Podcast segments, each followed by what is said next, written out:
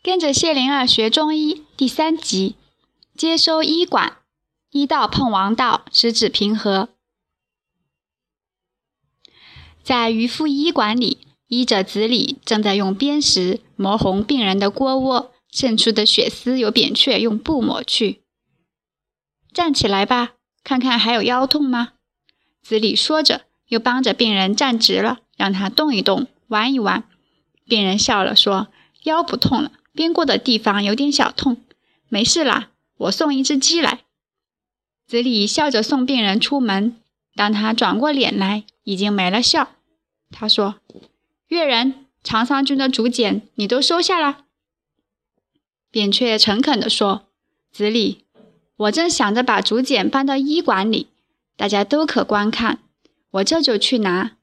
你忙久了，喝点水吧。”子李思索，看着扁鹊走了。在街上，一位中年人领着一对男女，官袍光鲜，裙带摇曳，款款而来。迎面碰上扁鹊从医馆里出来，中年人朗声唤道：“越人，你一身衣着打扮，要去哪儿？”扁鹊一手施礼而道：“张伯伯，我去人社。您这一帮人好风光啊！”遂向众人一并致意。忽见巧人也是盛装，在人群中微笑呢。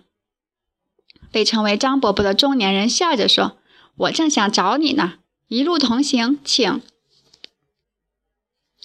他示意扁鹊并排向前，边走边说：“我今天高兴啊！商会的众人看我高兴，都说张伯阳借这好天气，大伙儿出去踏青。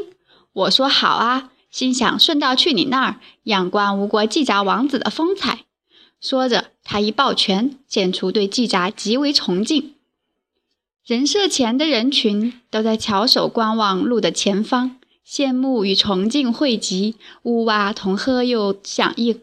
张伯阳这一队人顺着众人的目光，看见季札的车队已经走远了。扁鹊见他们惋惜这失去的机遇，宽慰着说：“季札先生是去晋国，他回来时可能路过渤海郡。天气这么好，你们踏青去，回见了。”张伯阳说完，转脸向身后的人们一挥手，众人跟上他走向前方。他再回头时，看见了巧人，他的脚步向前，目光停在扁鹊的脸上。清流、原石、晃晃的草、静静的树，商会的人们在野外走着、停着，采着花、荡着步，看爬虫、听飞鸟，自然又自在。张伯阳与其他商商人们闲聊着，见巧人一个人落了单，就放慢脚步，等巧人跟上来。他慈爱地看着巧人，两人并排慢走。子李。张伯阳停顿了，他要去秦国了。巧人接口说了，轻声慢语：“越人。”张伯阳又停顿了，他开始学医了。巧人又是轻声慢语。两人观赏野外景色，跟着前面的人们走走停停。今天商会的人不追逐金钱。